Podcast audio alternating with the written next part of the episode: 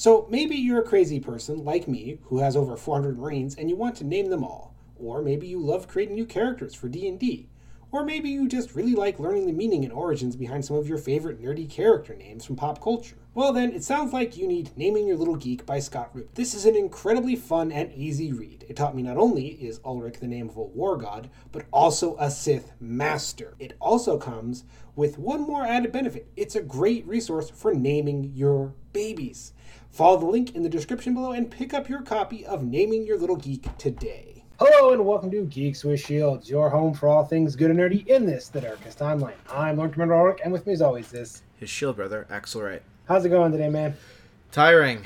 So I got home, or I should say, I got off work. I immediately had to go to Home Depot to pick up wood, and then I spent about an hour cutting that wood and putting up more planks for my fence in the heat. And then I had about uh, 20 minutes to cool off, drink some water, play a round of Total War before this recording. So you know you're supposed to do your you know lawn work after the sun goes down, right? Uh doing work with dangerous tools in the dark seems like a bad idea. oh, that that is fair. You kind of are between a rock and a hard place. I hadn't.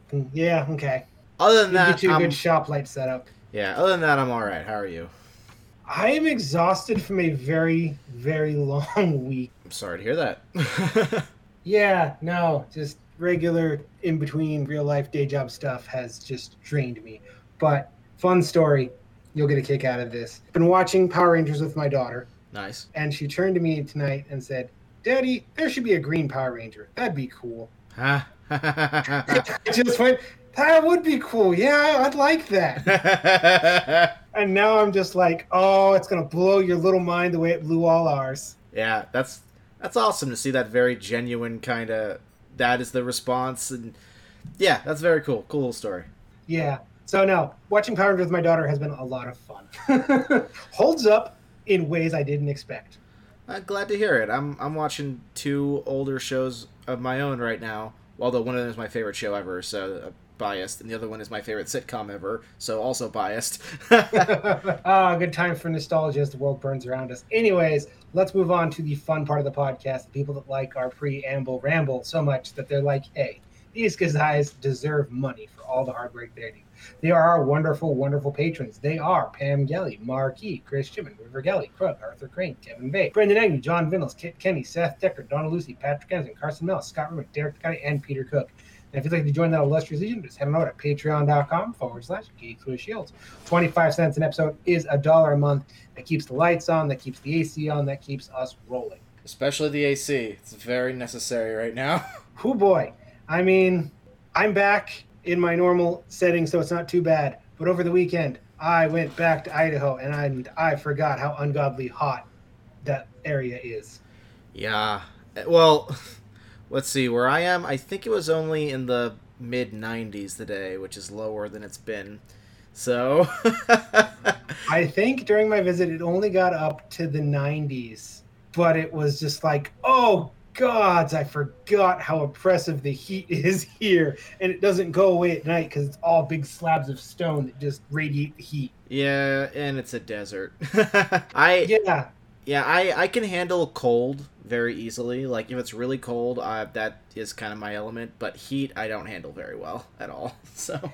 Yeah, I've said it before. I'll say it again. I'm a Wookiee, and Wookiees are not designed for heat. We're... Despite the fact that I grew up, I spent 25 years of my life living in Idaho, but I spent a large extent of that time near or in the water. As I was gonna say, dude, you and I we're, we're basically Scandinavian. We come from colder climate, so yeah, no, fuck the heat. anyway, let's get us on to a not weather related discussion like hacks. yeah, it is still Lord of the Rings month, so we're still talking Lord of the Rings. And we don't have a guest this week because, well, we just kind of ran out of available people and time crunch, anyways. So we are going to talk about the big question that's kind of been looming, I feel, over the Rings of Power outside of all, you know, the bad faith racism of should the Lord of the Rings have just stayed a trilogy? I mean, I feel like every time we have a, co- a conversation like this, I start off with "There's an easy answer," and then let's move on to talking about it in detail for an hour. So, Well, yeah, that's that's us in a nutshell. I mean, but this hell, one I feel like podcasts in a nutshell. True, but I feel like this one I might get more pushback because to me, it's an obvious answer of no. Because I don't think any artistic piece is. I don't know what the right term for this is. Is above positive addendum. Now, is it always likely? With some material, it's more difficult. I mean, Watchmen is a good example of that.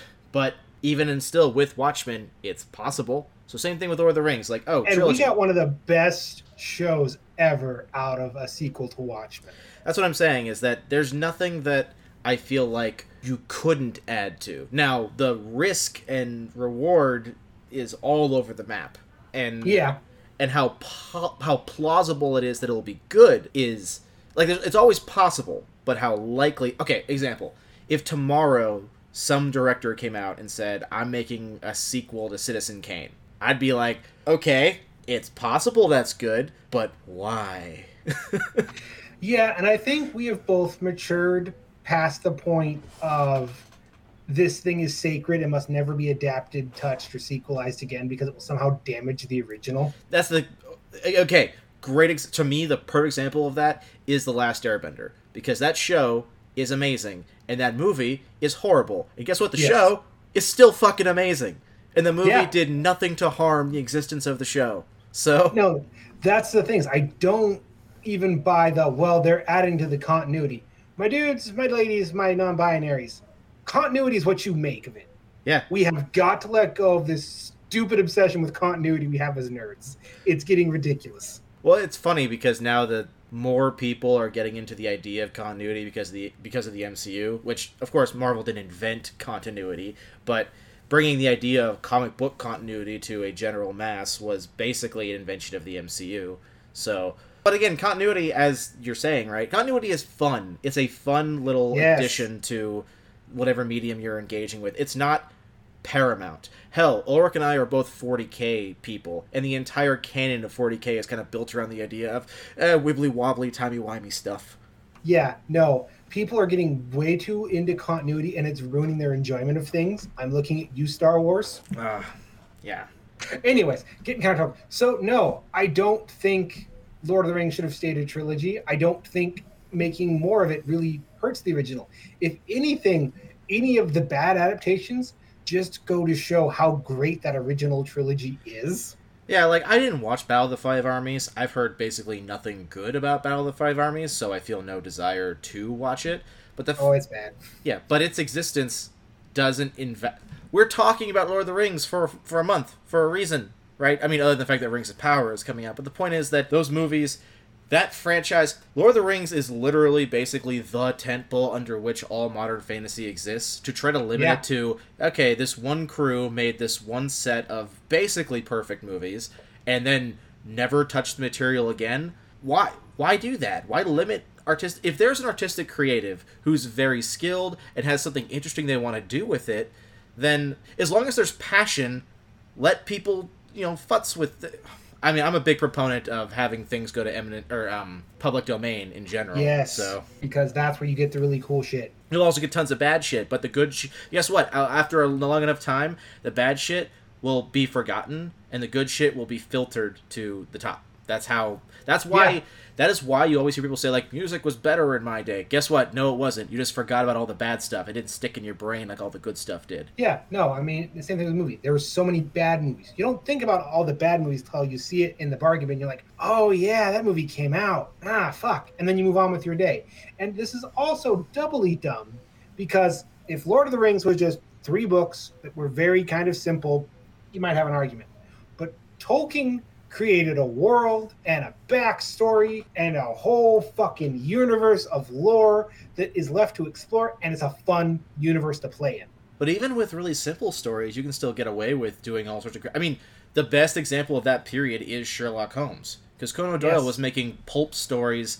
Like I think he was was he paid by the word? I wasn't sure, but he was just making stories that he didn't even really care about all that much. In fact, he came to, he grew to hate Sherlock Holmes, the character. Oddly enough, Agatha Christie also grew to hate uh, Hercule Poirot. I don't know what's this with writers and hating their detectives they create, but I think it's it's become the only thing you're known for. I guess so. But but the point is that the actual Sherlock Holmes stories, especially the early ones, and don't be wrong, I like The Sign of Four.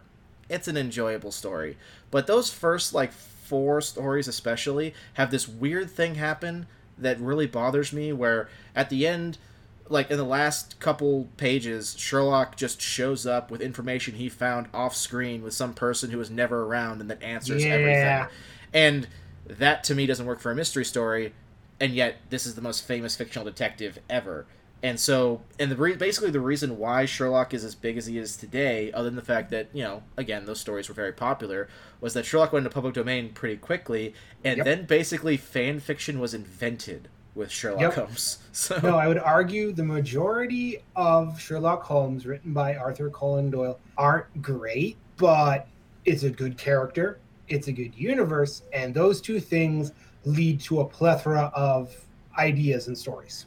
Yeah hell i think elementary is one of the best adaptations and it's you know, Yeah. modern retelling so I was really surprised by that because, you know, when that came out, everyone kind of cocked an eyebrow going, Really? A CBS police procedural? Don't we have enough Sherlock Holmes on TV right now? Well, it was really funny because House basically just finished, and House was the best Sherlock adaptation in a long time. Sherlock was happening, which with which it with its with its big budget and having Steven Moffat attached, everyone thought was good. And you know, for the first season, it's fine, but there's a whole there's a whole HBomberguy video about why Sherlock was actually terrible from the beginning. But Yep. anyway, Ah, I lived through that. You know, why do we need elementary when we have Sherlock? It's going to be so much better.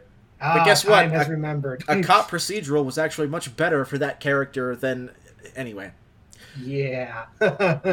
oh, the comments. Yeah, Anyway, and taking and taking a story or an idea and transposing it to another setting or another, eh, you know, anything has been a a staple of good storytelling for a long. Hell, one of the best movies in in since movies have existed is arguably The Lion King. Guess what? That's someone saying, "Hey, let's do Hamlet but with lions." Yeah, let's kind of, you know, broaden out the topic with the idea. Lord of the Rings is the basis for all Western fantasy. Yeah. And we have continued to keep adapting it. No Lord of the if you don't adapt, if you treat Lord of the Rings as holy text, unadaptable, you don't get Warhammer, you don't get D and D, you don't get Pathfinder, you don't get- get, let's any get a- of them. let's get a little more literal for a second. I actually think it's unfortunate that it's seen as sacred as it is, in that we don't get more direct adaptations of things of Lord of the Rings in the vein of things like Lion King. Like, let me give you a very blunt example. Bright. Bright was a bad movie Yeah. but it was not a bad idea. And and taking the idea of even more literal, what if someone just made Lord of the Rings the like the full story of Lord of the Rings but set in modern day in the same way that The Lion King is handled but with lions. So like you can see all the beats, you can see all the the characters, their names are slightly different so they're modernized like if you had a good enough director behind that so that it was not even great but just good, tell me you wouldn't find that interesting and worth watching. I mean, we've seen it. People keep adapting Lord of the Rings either into the greater degree or the lesser degree, better or worse. And it kind of, unfortunately, is a problem of the Tolkien estate of they are super precious about the adaptations of the work. And as we've seen in the lead up to the Ring of Power, Nazis and racists have really latched themselves onto Lord of the Rings as the last bastion of, you know, European myth, which is super ugly. if we want to get into a particularly ugly discussion for at least a moment there, fascists have been obsessed with fantasy as a genre for about a hundred years at this point. I mean, Jojo Rabbit basically pointed out that the Nazis themselves were essentially children obsessed with an idea, a fantasy idea of a mythological Again. people. To quote Movie Bob, fascism is the ideology of little boys. Yeah. So it doesn't surprise me that the Lord of the Rings fan base probably has a fascist problem. But I think that's true of any fantasy fan base, and that's oh, just Oh, yeah, something you gotta contend with. Well, it's because it's big and it's dense and you can memorize facts and blurb them out and you think it means something. Yeah, it's funny because even the the really, for lack of a better term, the really like woke and or progressive fantasy series are still gonna have their problem fans that are essentially if not fascist, fascist adjacent, just different targets. So. Yeah, and the funny thing I've learned is I've kind of dug into the deep lore of Lord of the Rings is Tolkien was constantly changing his mind on things. Well, and was very vague with a lot of things. Correct me if I'm wrong, but wasn't the whole thing that originally he was just telling stories to his kids, and then they started questioning him? So he was like, "Ah, shit, I gotta go write this down," so because they're gonna they're getting smarter. I cannot confirm or deny that. I do know that the reason it is so dense and world buildy is he felt England did not have a proper mythology. Hmm. Interesting. And that's why Lord the, so much of it is built off the Anglo Saxons and the Celts and the Romans, and he really loved the Scandinavian myths. It's really I mean, funny considering that uh, it's that's just funny to me considering that the Celts had a really rich mythology and they shared an island with England, but or an, an area. You, you know what I mean? Yeah, but you gotta remember the Celtic stuff kind of got stomped all over, and yeah, drove the, cool the snakes thing, out of Ireland. I know. Well, it's just they didn't have a written record, and then the people that were writing down the written record had active interest to rewrite the written record. Yeah. And the British Isles, for a good chunk, which I love this irony, for a good chunk of its history, was just getting invaded by everybody else.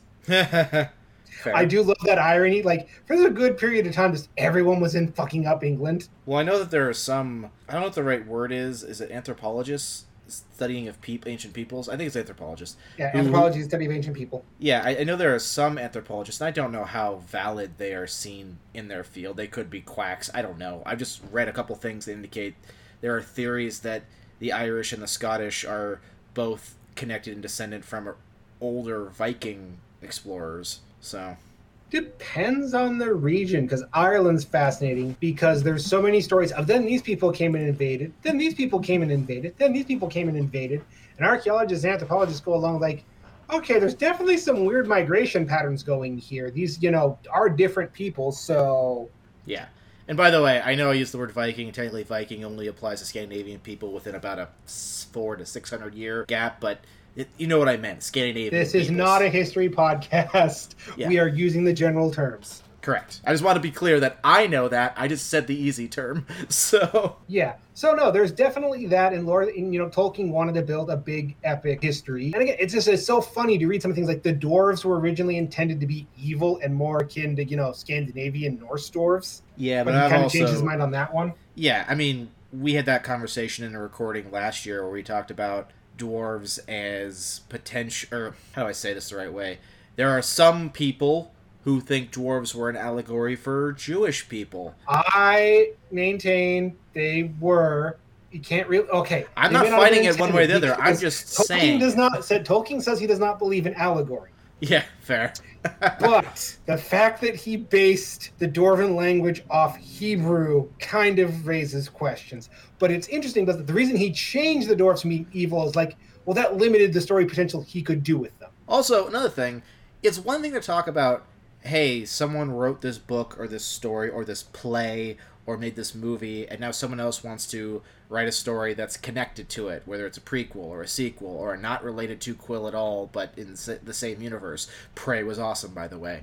Uh, it's another thing entirely when you've got a writer who makes an entire like compendium of description of the universe that is not something that can really be adapted into a story on its own, a la the Silmarillion and then it's like that's literally essentially a a hey make stories with this playbook kind of thing you know?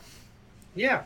No that's kind of this the silmarillion is so hard to read because it's so dense and like the forgotten tales are just kind of him doodling in the margins like well what if i wrote about this? Or what if i did this? Or i don't like this anymore. So like tolkien built his world to continue to be added to and expanded on and he very much strikes me as if he were alive today, he's the George R. R. Martin type of author. He's going to keep releasing altered texts of his book. I guess. Like he's going to go, I, you know, I've thought on, you know, the ending of Return of the King, and I'd like to add these addendums. Honestly, I feel like, and I don't know enough about about Tolkien really to say, but what little I've read about him tells me that I think if he were alive today, he wouldn't actually be all that interested in keeping up with his book stuff. I think he'd be more interested in teaching about it. So. Oh yeah, no, he was very into it. But all this to say, he wrote more story background than he did actual books. Yeah. Meaning he created the roadmap of here's all these other stories that I didn't talk about in these three main books that I wrote and this one book. So let's talk about, you know, the big elephant in the room and the reason people go back to, oh, you should never do any more The Hobbit. Okay, but all right, two things about that. One, The Hobbit predates Lord of the Rings as far as written material is concerned, so it was always going to be adapted at some point.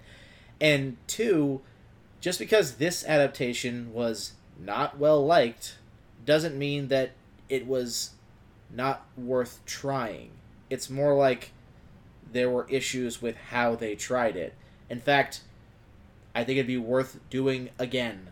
Probably the whole series would be worth doing again, but once you have a director who has something interesting to do with it. But the point is that just because The Hobbit was had some bad decisions doesn't mean that it wasn't the right decision to try to make it. Yeah. And there are so many factors that went into why The Hobbit didn't work. Jackson didn't have the you know desire to do it. It was originally supposed to be a Guillermo del Toro movie. It was originally supposed to be two movies. But that's I mean right there. You hit the what I consider to be the main nail on the head is you you helmed a man who didn't have passion for it. Now, that's not me critiquing Peter Jackson. He obviously had passion for it when he made Lord of the Rings. But as you just said, he didn't really want to do The Hobbit. That means that you've got a director who doesn't have passion for the project they're in. That's going to show. You want an Yeah. artist to have passion for the thing they're making. Yeah, no. The Lord of the Rings worked for a multitude of reasons, but one of the big ones being Jackson loved this. This was a passion project. And if Del Toro did this, I think it'd be a whole other movie. Honestly, I was just listening to a an interview with Karl Urban the other day, and he was talking about he was on with Stephen Colbert, and of course Stephen Colbert immediately went to ask him about Lord of the Rings because Stephen Colbert, and and he started talking about how Jackson would just like put out calls for like everyone in New Zealand who could ride a horse. Yeah, I saw that clip too. And it was just like, yeah, hundreds of people showed up. But it also to me strikes me as a very like how do I put this? Of his people kind of passion. Like this was not just Yes. Jackson's passion project. This was like a New Zealand passion project and he was pushing forward his his you know that nation and is is actually Peter Jackson from New Zealand? I don't know. Is yes, he is in New Zealand. Okay, I didn't know that. I was assuming it and then as I was saying it I was like He's a wait Kiwi. Okay, okay. That's why he wanted to do it in New Zealand was he wanted to hire local actors. Then that supports what I'm saying. being- and it helped being on the bottom of the world away from studio intervention. Yeah. And again, the more stories you hear about behind the scenes of The Hobbit, the more it's like just kind of It was a rushed production. Yeah. They were fucking breathing down their necks. There was an actors strike going on. No, there are so many extenuating factors about The Hobbit that really kind of crippled it. And because honestly, the parts of The Hobbit I like best are the ones where we get to explore the world outside of the main trilogy. Well, there's also the fact that, and I'm just going to bring this up so we can kind of put it aside.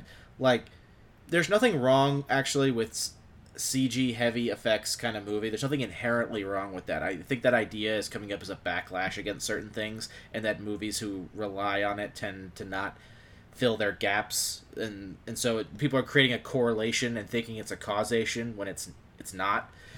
That being said, the story of Sir Ian McKellen in a room full of green and acting against literally no one and then getting caught on recording saying like this isn't why I became an actor again shows you the mindset that was going on on set and that's not helpful. Yeah, so no, really, the sins of The Hobbit aren't that they were trying to do a follow up to an incredible trilogy. It's that the mindset for doing this one was totally different from that original one. Because there are so many little things that make The Lord of the Rings great. And I think The Hobbit could have totally been great. I think The Hobbit could have completely worked as a trilogy. Expand that out, fill in some gaps, I have some fun stuff. I still think it would have been better as just two movies. The Hobbit as a I book agree. is not that not that much.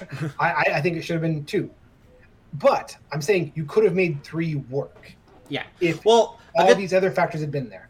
Yeah, and if you had Peter Jackson at the time at which he made Lord of the Rings, and you had a lot of that cast at that time, and they made The Hobbit instead, we'd probably see it the way we see Lord of the Rings now.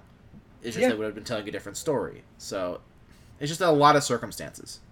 Yeah, no, there's so much going on that I don't feel that, you know, hanging the Hobbit around the neck of Lord of the Rings going, nope, see, this is why you can't do anything more with it. This is perfect. Because for the longest time, Lord of the Rings was treated as an unadaptable book. Couldn't be done.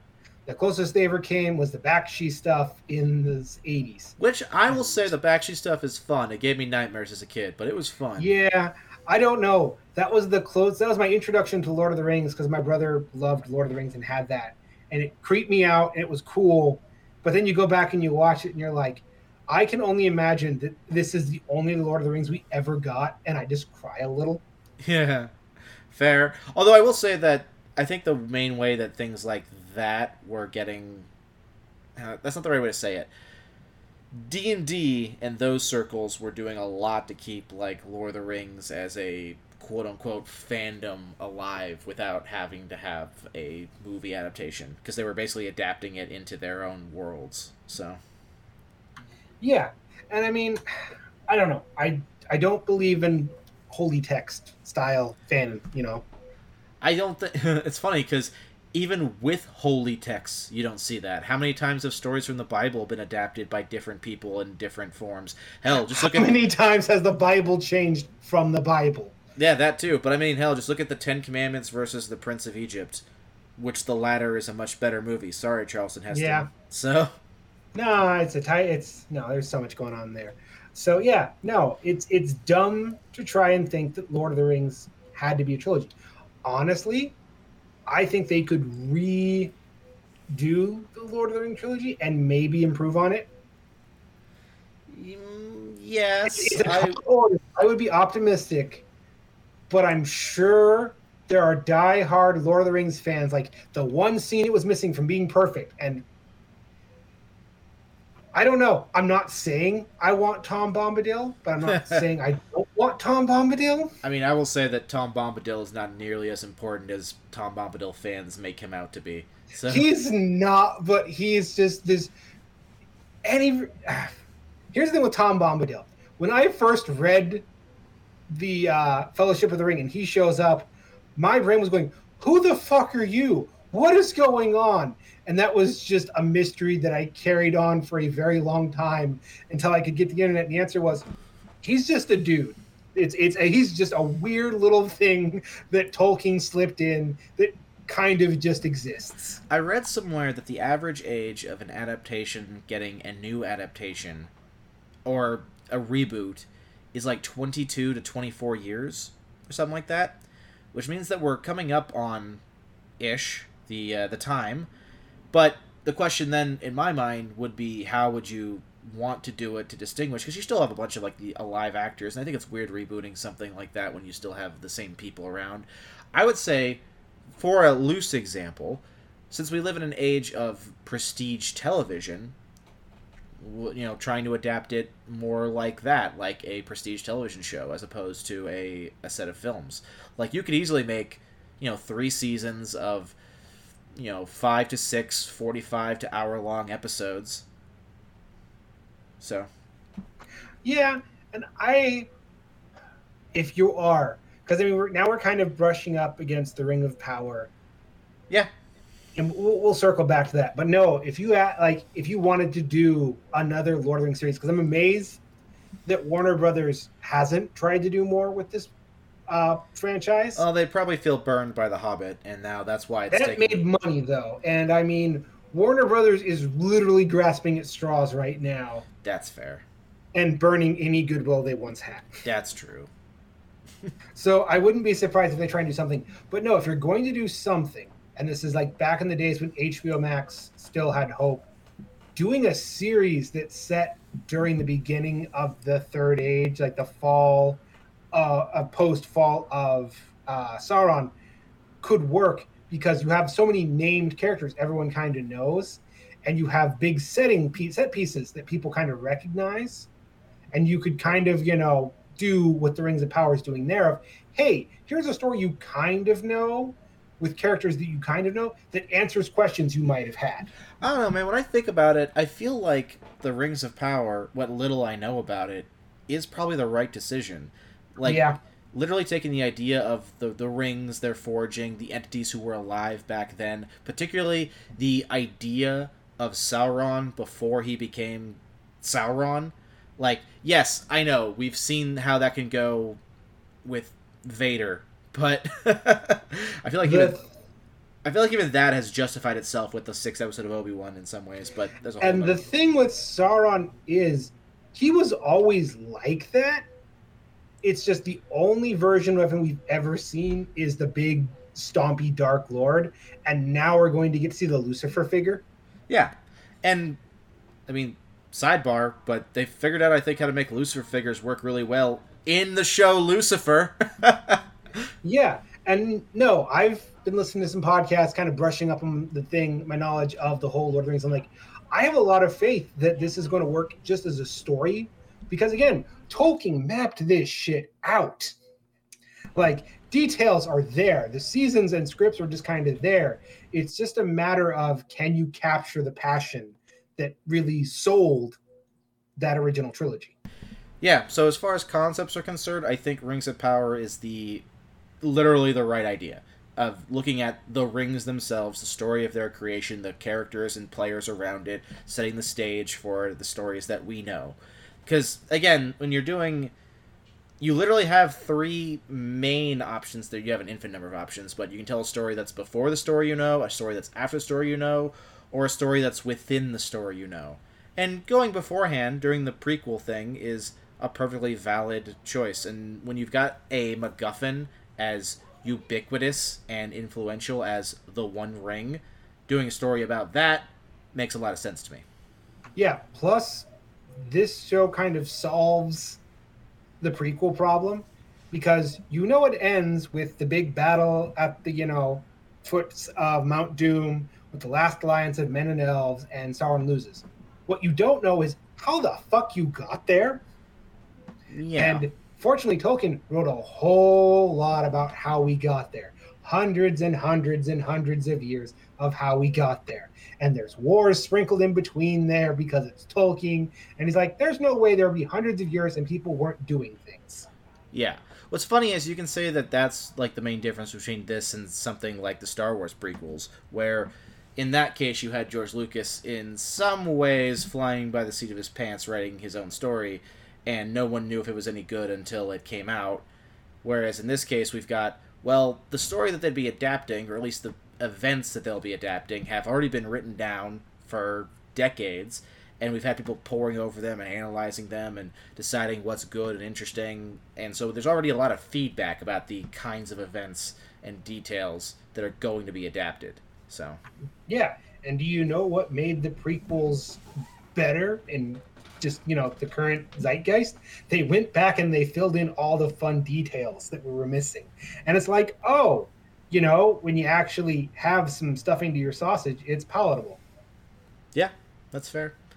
Again, at the end of the day, for me though, it's going to be about the performances and the actors. I Yeah. I'd rather have a bad story with good performances than a good story with bad performances, which is why I don't care for James Cameron's Avatar. But you know, come at me, internet. So, I feel like you have been vindicated by the pop culture monster in how everyone now hates Avatar. sorry, I'm just so used to getting attacked by that because I was there. I was saying this right when it came out. So, but anyway, we've talked about that in a previous recording. So, Yeah, no, it's just a weird thing. It's like Jesus Christ. I people online are too excited to hate things nowadays.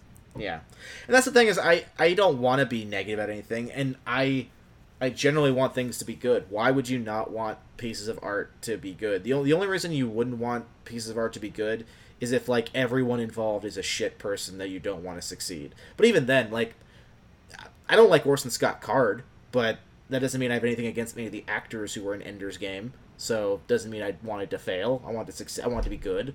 So I didn't. I didn't care, but I didn't want to be good just for those people, you know. Yeah, that one's that one's a complicated one. Yeah, but you get my point that it's like there's not Yes. one person involved. There's a bunch of people involved, and stories are the connection between a story and any individual person associated with it. When there's that many people involved in it, it gets tricky. So Yeah, so let's kind of talk about what is the worst case scenario if the Rings of Power are bad? We'll have a season. It will be terrible. People will be like, "All right, well, time to go marathon Lord of the Rings."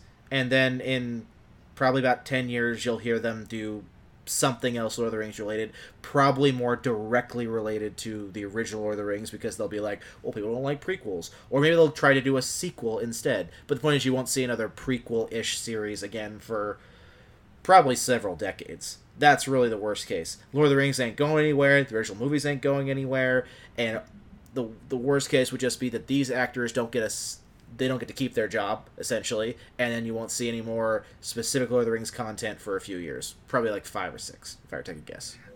Yeah, I mean that's the, they've already kind of started working on season two, so Amazon must have liked what they saw. Then again, uh, the Wheel of Time is already greenlit for season three, and I feel like that was soundly rejected, but I don't know the numbers. Yeah.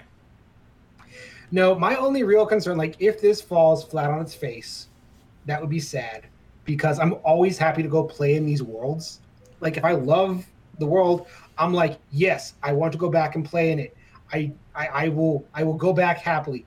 The only concern is if it flops, I feel like it's gonna be vindication for all the worst people that have been doing nothing but bitching about they added black people to Lord of the Rings. There aren't any black people in Lord of the Rings. What are they doing? How dare they sacrilege against the Lord of the Rings? You know what? You're absolutely right. You said what's the worst case scenario, and I focused on what the worst case scenario is for Lord of the Rings as a medium, not the worst case scenario for Lord of the Rings as a cultural phenomenon and fandom. Because fucking a man, you're absolutely right. I don't want those people to get any sort of quote unquote ammo because fuck them.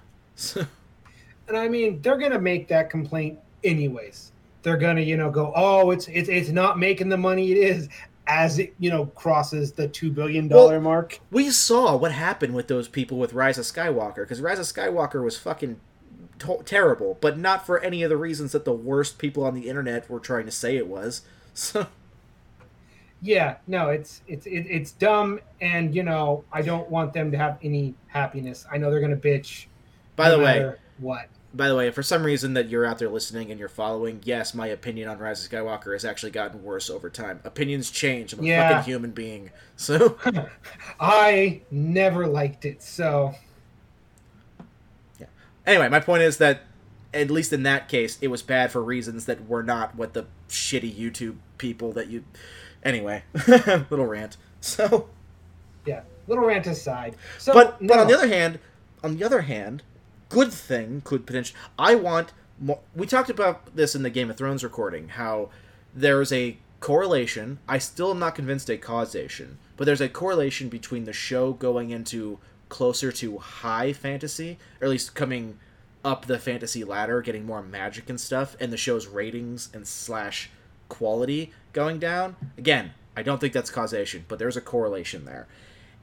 I want the idea of high magic, high fantasy to become a lot more normalized. The Witcher is doing a good job of that since The Witcher actually got some decent numbers. I don't know if season 2 did. I hadn't paid attention to it, but point is that the more that things like the Rings of Power succeed or the Wheel of Time succeed, the more that high fantasy and magic and stuff can be seen as normal, valid, good parts of storytelling, the more likely it is I get Warhammer stuff in adapt- in live action. Yeah, let's talk about that. My nerds, gather around and explain to me why do we not want fantasy to succeed?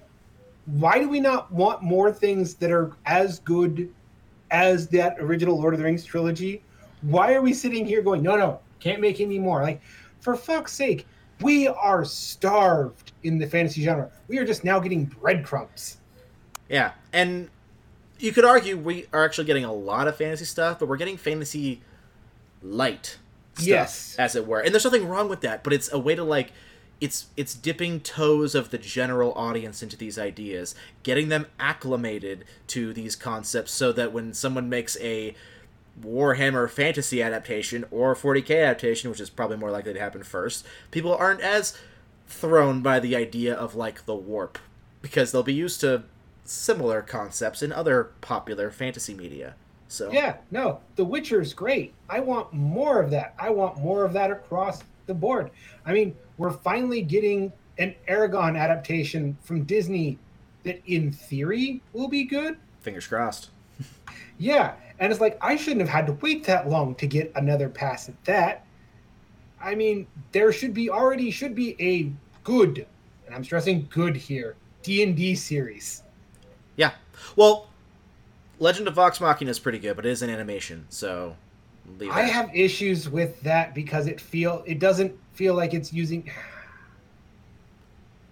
I'm, I'm just gonna make my, my, my, my points clear with why I don't like Vox Machina. Is it still feels like it's embarrassed of its medium. Really, I didn't get that vibe from it, but very well. It is so caught up in we're an adult animation and we're making piss and shit jokes. Yeah, but I feel like what was going on there in just in, as a as literally a regular D and D player, I play twice a week. To me, it was because Legend of Vox Machina was an adaptation of the experience of playing D and D with your friends, which is that. So Yeah, but I feel like that is where D and D is kind of stuck at the moment. Is we're not adapting the universe and doing fun fantasy stories. We're adapting this thing that nerds play in their basement. Yes, but I'd argue that's actually kind of fascinating that that is because literally when I saw the trailer for the D and D movie, the the one thing I thought was, oh, it looks like they're doing an adaptation of the actual in universe and not like an adaptation that is a bunch of people around the table playing D and D like the Gamers Darkness Rising, which I fucking love. Which D and D's a game, so I feel like that's part of the. You don't need to have crazy stakes of like the end of the world. Like the stakes could literally be are they going to have a good time and tell a good story like it was in the Gamers Darkness Rising? And that movie, despite being an amateur film, was fucking amazing. So, anyway, different strokes for No. different folks. Yeah, and that's its own thing is talking about scale and whatnot. But again, Lord of the Rings set the bar for big, epic, grand fantasy. Yeah, And to reiterate the idea of saying they did it once, they were great, now we can never do that again is asinine to me. Also, even if that's true, which it isn't, you could always surpass heights. There is no ceiling for art. That just isn't a thing. Uh, it it isn't. Even if it was true, though, to me, there was something very, very valid in striving endlessly for an unattainable goal. Like, there's a concept that I've had for a f- I don't know, like ten years now of when people say like the Earth ain't perfect or the world isn't perfect or blah, blah, blah, and I went and it, for a while I understood what they were what people were saying when they said that, but then the thought crossed my mind, okay, it isn't, but why is that an excuse to be shitty? Why isn't the response? Yeah, isn't perfect, but we should always be trying to make it perfect, to make it better, striving towards perfection, towards betterment. Same thing with art. Like, you should always be passionate and trying to do better, trying to rise to new heights, trying to find new corners, new avenues, new stories, new techniques. All these things. You can take what was a great story and a great framework and adapt it with whole new eyes and new ideas and things that the people back then couldn't even possibly conceive of to see if you can deliver that art in a new way to deliver something new to a new audience. That art is powerful, damn it, and you shouldn't be trying to limit it. Yeah, no, that is kind of the thing. Like, if I had one thing going back and watching The Lord of the Rings, it's like, you know, some of the CGI hasn't aged as well as it could have. Yeah. Now, And if we redid it, that's something to do. Also, we could fix the little issues that happened in the original trilogy, like it being incredibly white. yeah, exactly. Now, my rant aside, does that mean that there is not a downside to Yeah, there is. You're making risks, and whenever you take risks, sometimes things don't go well, a la the RoboCop reboot, for example. But Yeah, that's one no one remembers or talks about. Yeah, exactly. Guess what? RoboCop the original still fucking amazing and one of the greatest science fiction movies ever made. Its legacy was not harmed by that terrible like 2010s reboot movie that no one Yeah, remembers. So- everyone forgets it. Everyone remembers Yeah, Paul Verhoeven's RoboCop. That fucking rules. No one remembers the terrible one. I literally That only is- remember it as a example of what I'm describing right now. so, Yeah, no, it is a go-to example of well, bad remakes damage the original. You mean like RoboCop? Yeah. So yeah, just because you're gonna maybe have some bad movies, maybe you're gonna have a lot of bad movies. If you get some good ones out of it, that's, I mean, the good ones will survive and go on, and the bad ones will be forgotten. So, what's the downside at that point? I I could be misquoting, but I think it was Teddy Roosevelt that said nothing ventured, nothing gained. I mean, I'm pretty sure that line is much older than him, but yeah. Yeah, I don't know. That's just one I like to use in my everyday life because For- it is so true. Fortune favors the bold. Fortune favors the brave. These, I think, I looked up. I saw some stupid trailer with like uh, Matthew Damon who, about crypto, which made me really disappointed in Matthew Damon. Um, where he said "Fortune favors Oh, the yeah. bold," and I googled the phrase, and like there have been instances of that phrase existing since like ancient Greece or something. So, Well, yeah, it's named for the uh, goddess of good luck, Fortuna. oh yeah, there you go. So, Yeah, no, it's literally about, you know, the goddess of good fortune will smile on you if you're risking shit. And again, going back to the very, very, very, very, very beginning of this whole thing, had we stuck to the idea of Lord of the Rings can only work as this book series, we never would have gotten the Peter Jackson movies. True. I mean, that's literally it was called the unfilmable book for a reason. So, and then it Yeah. was filmed. Well, then some crazy Kiwis decided to do it. yeah. And I know that this is somewhat contentious, but we've made it very clear what our opinions on the Watchmen movie are here, and that was called the unfilmable comic for a long time. So, Oh, then. I'm happy we have a genuinely positive community, but I feel like we're just laying bear traps in the comments. I I don't care. I'm going to defend Watchmen because I love that movie. So, We we've talked about Watchmen. I've called out Vox Machina. Um, we're talking about Lord of the Rings online. Yeah, I'm I'm all right. I'm an idiot. Whatever. I'll take it. You don't handle the socials. that is fair.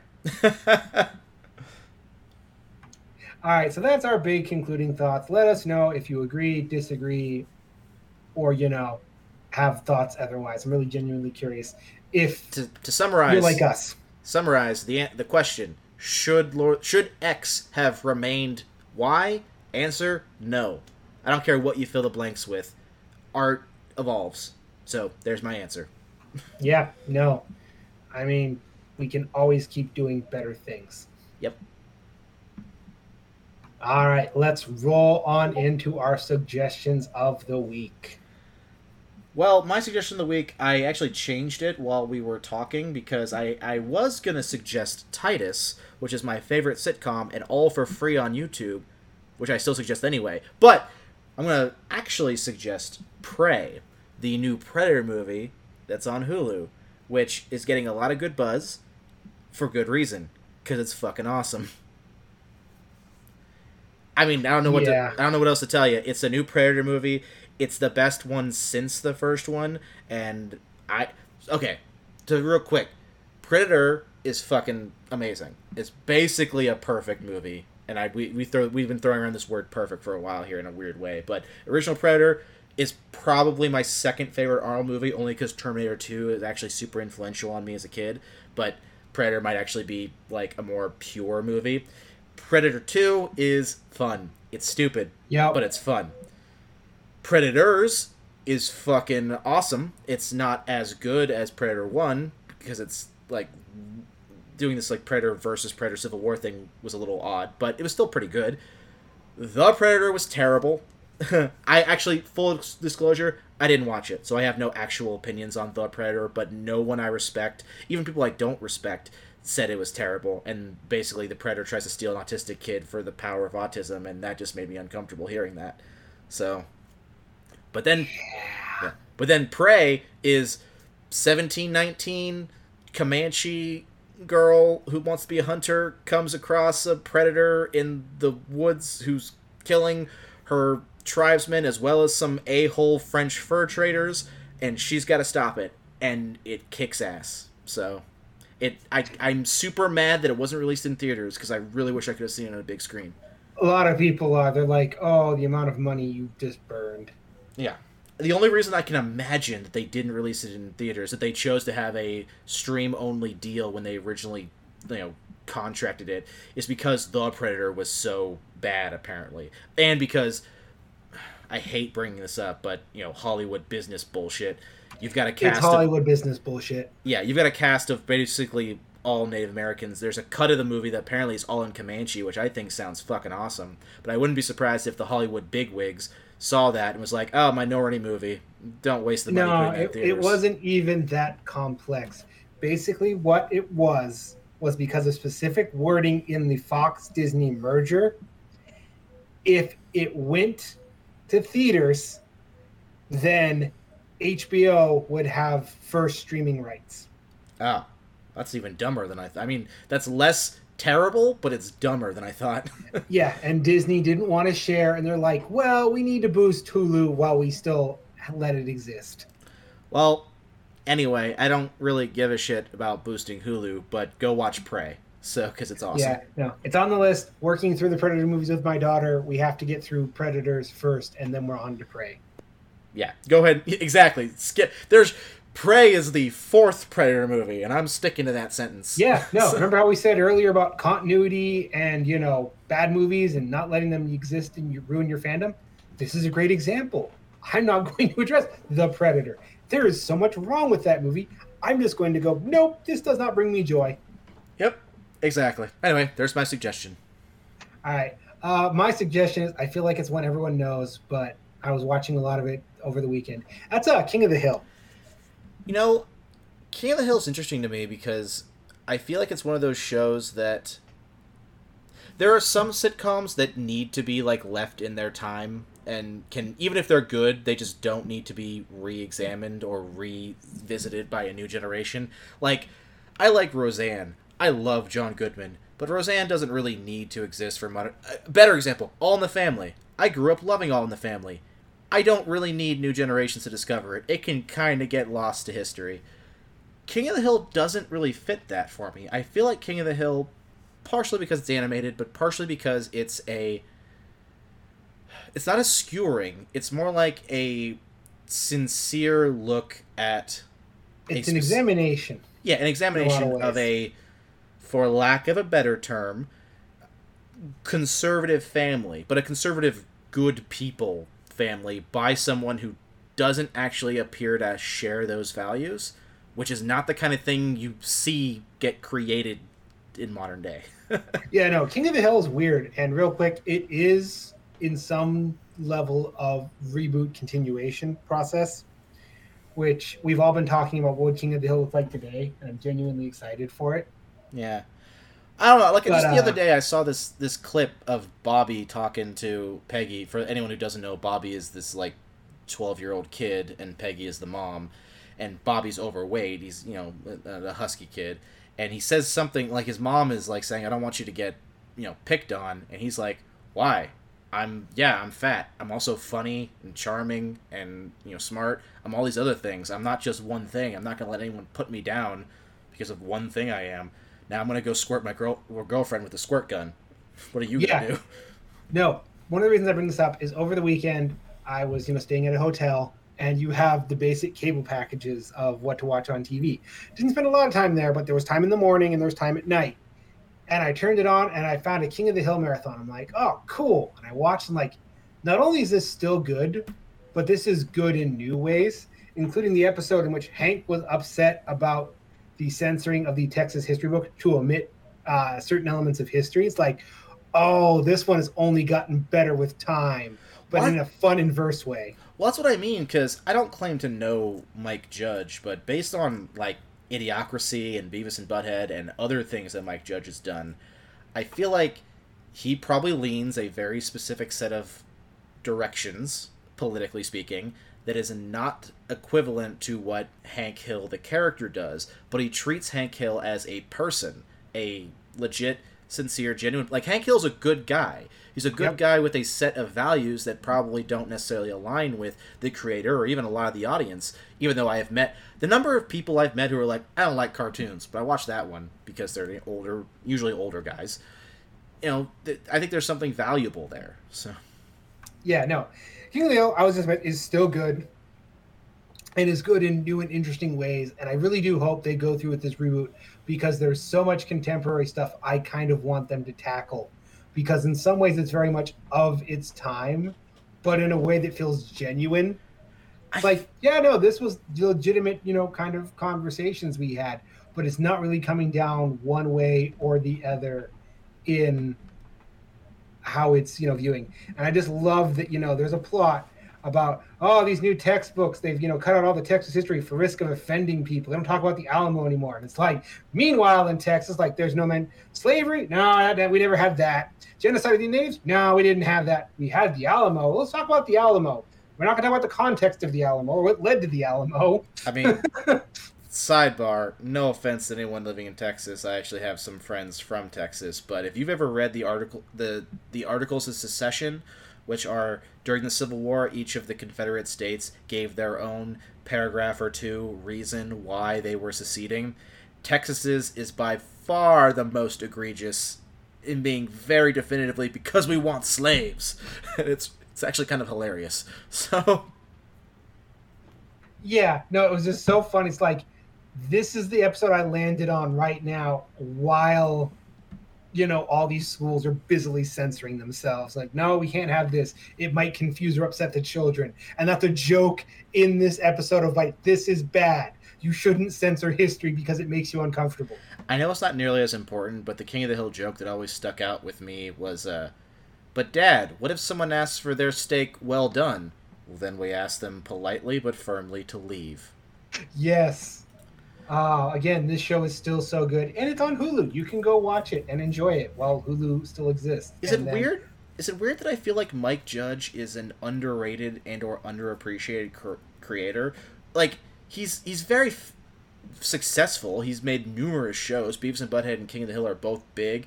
Idiocracy was is a cult movie, so it wasn't very popular at the time, but and yet I feel like his name should be the same level of like well known among masses as like Judd Apatow or something. Not for the same reasons, but you know I'm just giving a loose example. And yet I don't feel like it is. You know what I mean? I think Judd Apatow kind of sucked all the air out of the room for a quirky white guy director. Yeah, maybe. Like I know in my mind, for the longest time, the two are interchangeable, and that's not fair. It I think- really isn't fair because I think Judd different. Apatow. I think Mike Judge is a better director overall and uh, writer. I think they're very different. Like they're writing very different things. So I was just using that as an. Uh, then again, I might have been putting them together in my head, and that's why that was the example I came up with to say that. So I get it. So uh, go get yourself a Hulu subscription, watch King of the Hill and Prey, come Yes. back to us, and then make sure you got your Amazon subscription so you can watch uh, Lord of the Rings. Oh, get your HBO Max subscription so you can watch, you know, the Lord of the Rings, and I don't know, throw Disney Plus one in there because, you know, these poor streaming companies they really need your dollars right now. Meanwhile, I'm just gonna play Total War and not buy any of these and hope that my friends have them. So I and no, if it's not clear, I'm being facetious. We're about to start seeing these suckers drop like flies. yeah, The great slaughtering of the streaming wars has begun. certainly. All right. Well, thank you for listening, especially to that long ramble there at the end.